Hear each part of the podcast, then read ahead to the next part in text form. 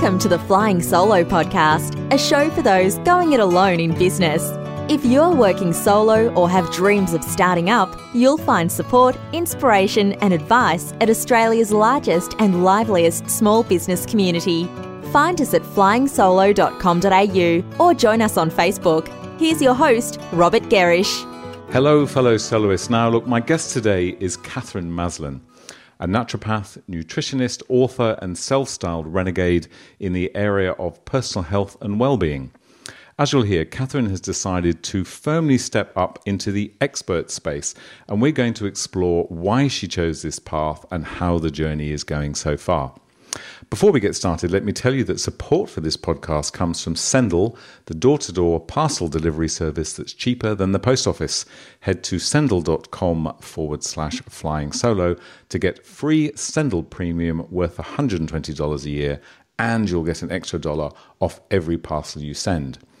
As a reminder, if you're listening via iTunes, we'd love you to post a brief review of the show. And of course, we welcome comments and discussion on Facebook or via the page this show has on Flying Solo. Okay, enough of all that. Hello, Katherine. Thank you so much for waiting patiently for us. Hello, Robert. So, look, it's good to have you here. Now, um, as I said in the intro, you're a naturopath, nutritionist, um, somebody working in this sort of, uh, I guess you'd say, the alternative practitioner kind of space, and not necessarily an area that's known for people that want to really kind of stand up and you know step up and stand out. But you have you've made the decision a few years ago now to you know commit not an inconsiderable amount of money with with those lovely people at KPI key person of influence.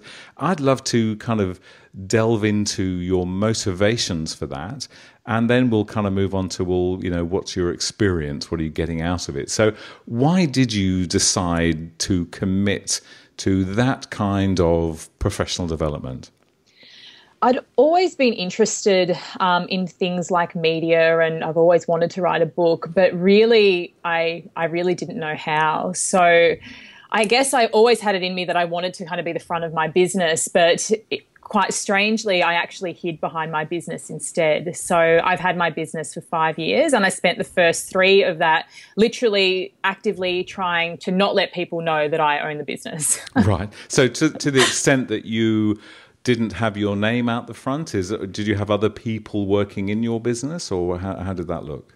That's right. So we've got a team of eight practitioners. We've okay. kind of swung between six and 8 mm-hmm. and it, I I was a practitioner in there, but I would never say, "Oh, this is my business," you know, oh, okay. this is what we're about.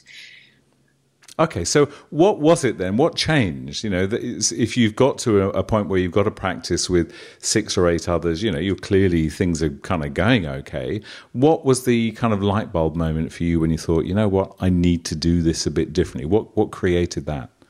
So there were a couple of motivations. I guess I matured enough and um, gained confidence enough in what I did that I had a voice and I had a message that I wanted to share, and I was compelled by that. But the other thing as a business owner is when you are a service based business and you have other practitioners working underneath you, it's very easy for them to develop a relationship with the patients and then leave and take them with them, mm, um, which, which, has happened several times. Right. So what I wanted to do is make our clients fall in love with the business business and fall in love with me and our message and what we were about rather than the individual person. Okay, great. So, and that's clearly is an, is an issue that does affect a lot of people, not just in your industry, but in a number of others where they're bringing on someone else to deliver. So you've obviously had experience of that. It's happened to you a few times, as you say.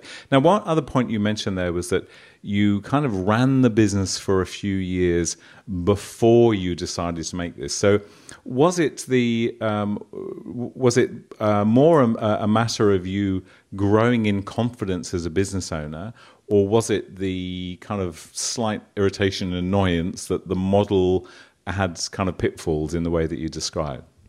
Little bit of both, but okay. definitely there were big flaws in my model, um, and it's it's been a huge learning curve to change that. But I'm definitely better off for it. Okay. And did you did you see someone else around? Did you look at other businesses, whether it's in Australia or overseas? In your business or other businesses that you thought, okay, I want a bit of that. I mean, what what was? Do you remember the actual early stages of the path? Not really. Um, there, there aren't really any other businesses in my space that I would say I particularly look up to. Um, in fact, if anything, the natural health industry can be a little bit stale and the changes that I'm making are, are really slow. I guess I've always had that drive to do things a little bit better. And the better we can run our business, the better outcomes our patients get. So that's my main motivation. And I guess I just wanted to make that investment because I, I, thought having some help in that area and really getting what I needed and getting that knowledge would help me take it to the next level. Yeah, okay. And tell me, were you? Um, and you know, I don't want to turn this into necessarily a, a whole big kind of promo for KPI because there's obviously other people that work in that space, or there's books on this area as well. But we both know the guys at KPI, and they do a, a really good job. Was it? Um, did you know exactly what you were looking for, or was it? Was it more a kind of an aha moment when you you read something, you saw something, you sat in a meeting? What was it? Do you remember the very time you thought, "This is it. This is what I've been looking for"?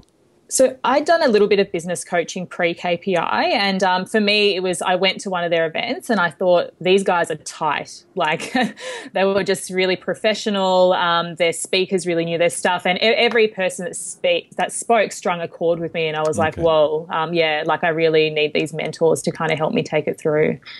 Okay, and do you think that that um, was was it important that you'd done that kind of pre work?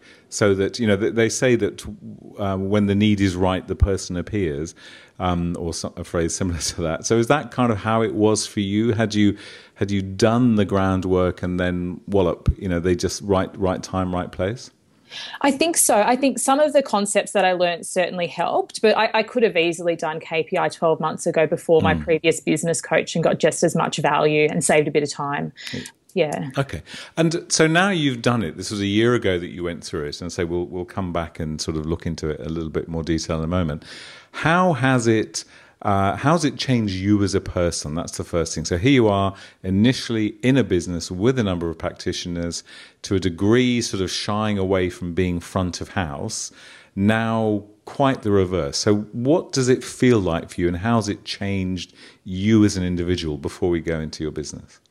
It's been huge for me, actually. It's hmm. been um, the biggest thing that I've really gotten out of this is is clarity and clarity about why why I'm doing what I'm doing, what kind of impact I want to make in the world, and how that actually looks. And because I've got that clarity, our products that we're offering um, our clients are better. Our team members are attracted to a better thing. Everything just runs more congruently, and I feel like for the first time ever, my business is in flow because I'm in flow because I know what the hell I'm doing finally. Mm, okay, well that's that's lovely to hear. But was there was there a time? Did you ever get that little voice in your head, and maybe you still do, that's saying, you know, who am I to say this? Who am I to stand up and do this? Did that, or did that come naturally to you? Did you step into that space with confidence, kind of from the get go? No, I think we all get a bit of imposter syndrome, um, where we have these little voices in our heads that tell us, you know, that that we can't step up. But for me personally, like that's a challenge to step through that. Um, so there have been times where I've thought that, and definitely there still are. I'm doing a lot of things that are outside of my comfort zone, but you've just got to push through it. Okay, what sort of things are you doing? Um, I'm doing a little bit, quite a lot of radio interviews at the moment. Okay.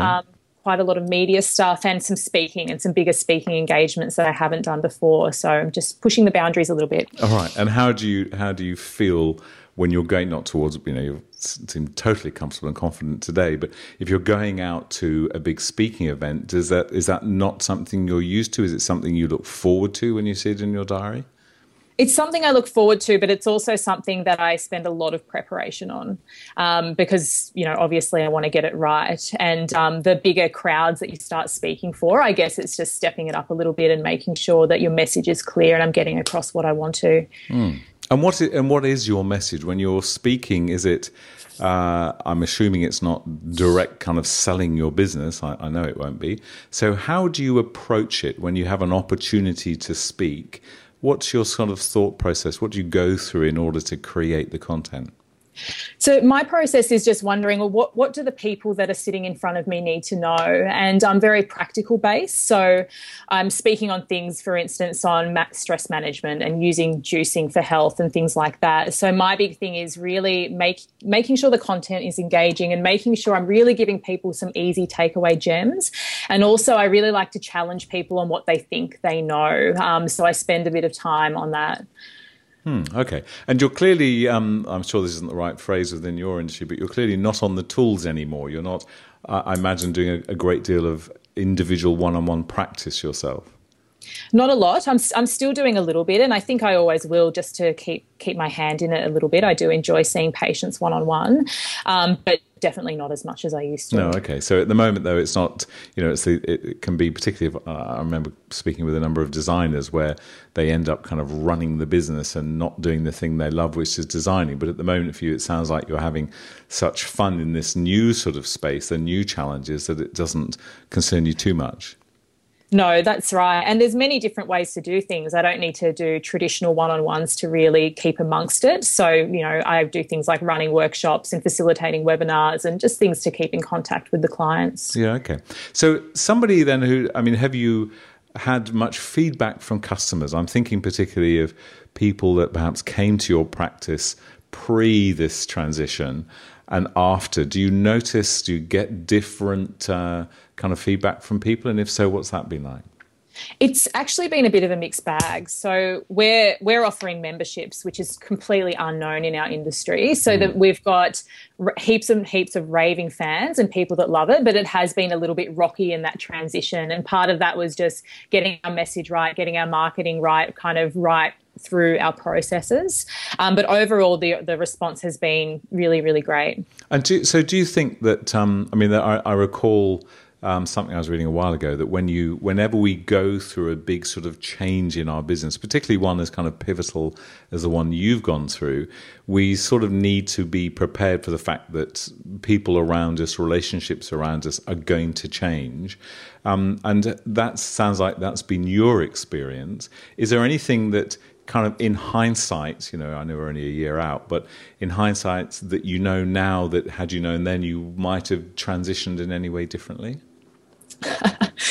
it's it's so true. Every everything changes. I mean, and that's the nature of change, isn't it? Mm. Like it's gonna it's gonna be different.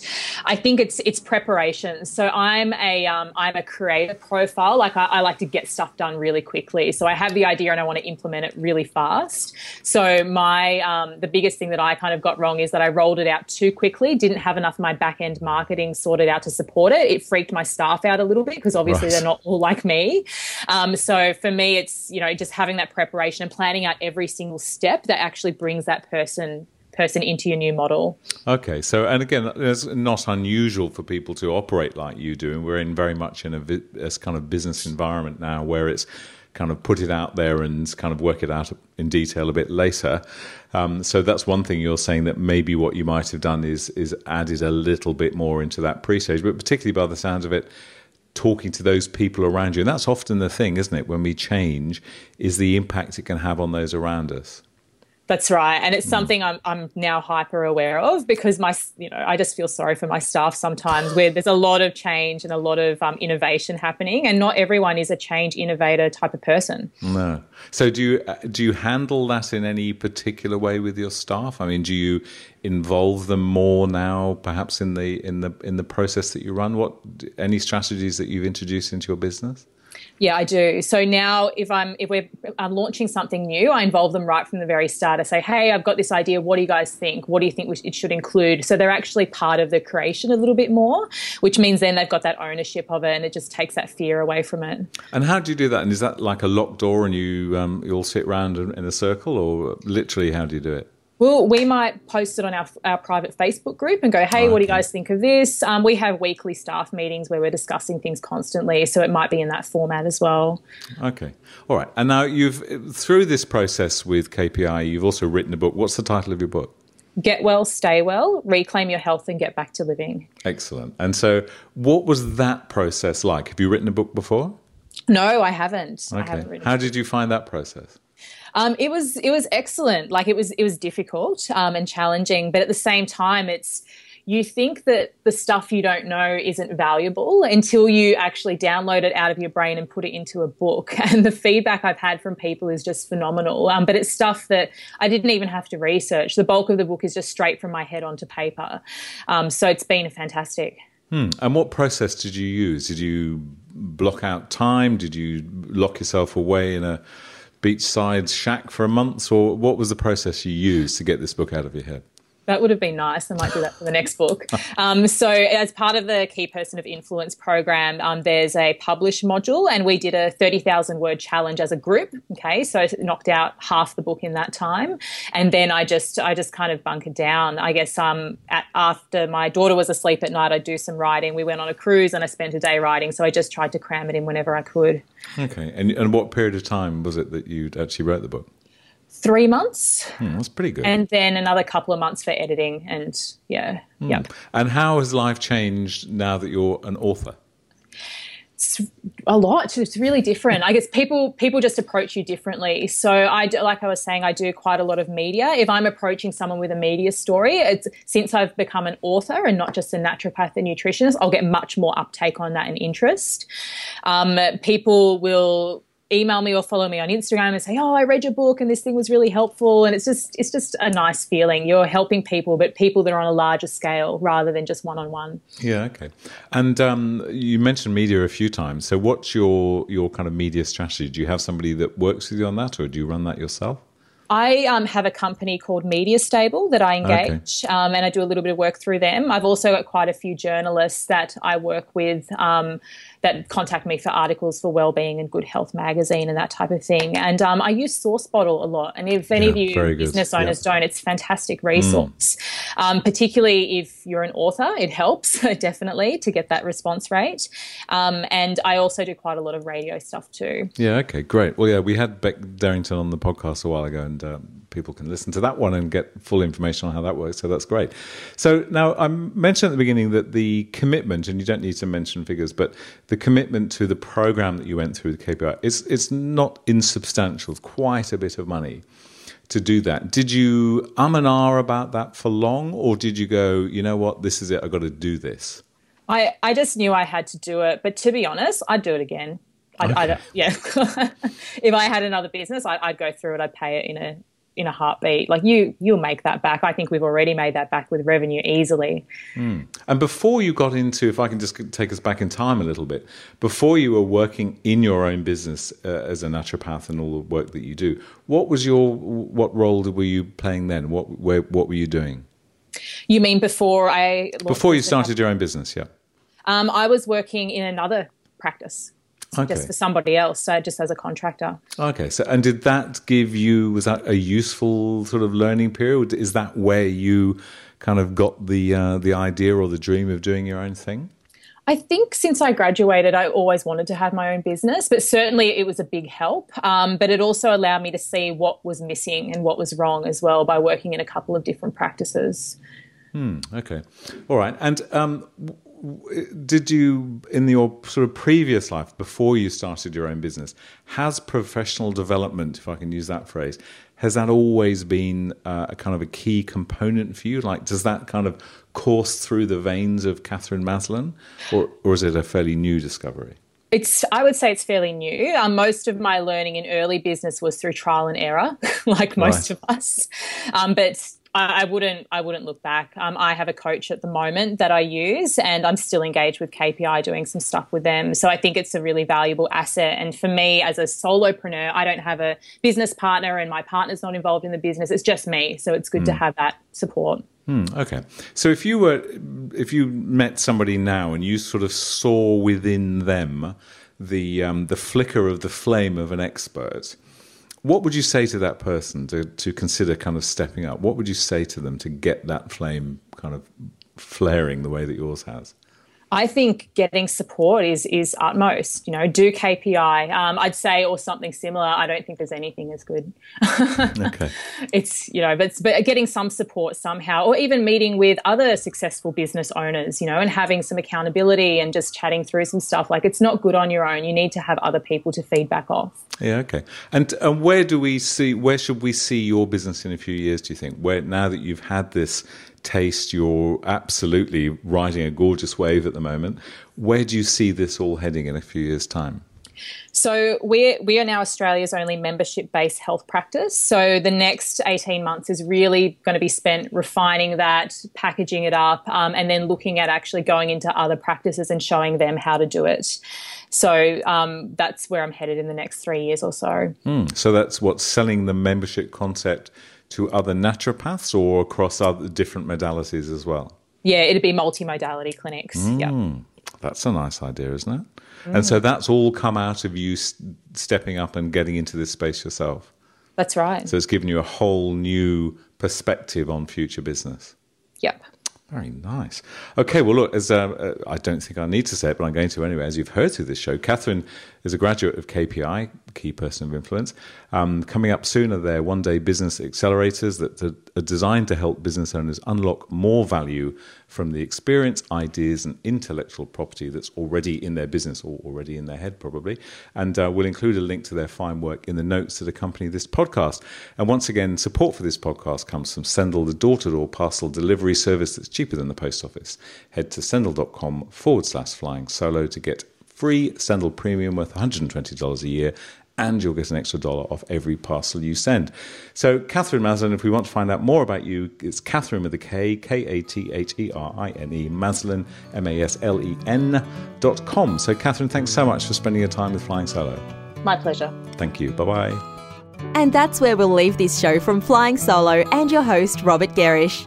We'd love to receive feedback, even a brief review for those listening via iTunes. If you're planning to start a business or rejuvenate the one you're in, check out our bestseller, Flying Solo How to Go It Alone in Business. It includes everything we know about working on your own. And of course, we invite you to dive into the resources and supportive community at flyingsolo.com.au.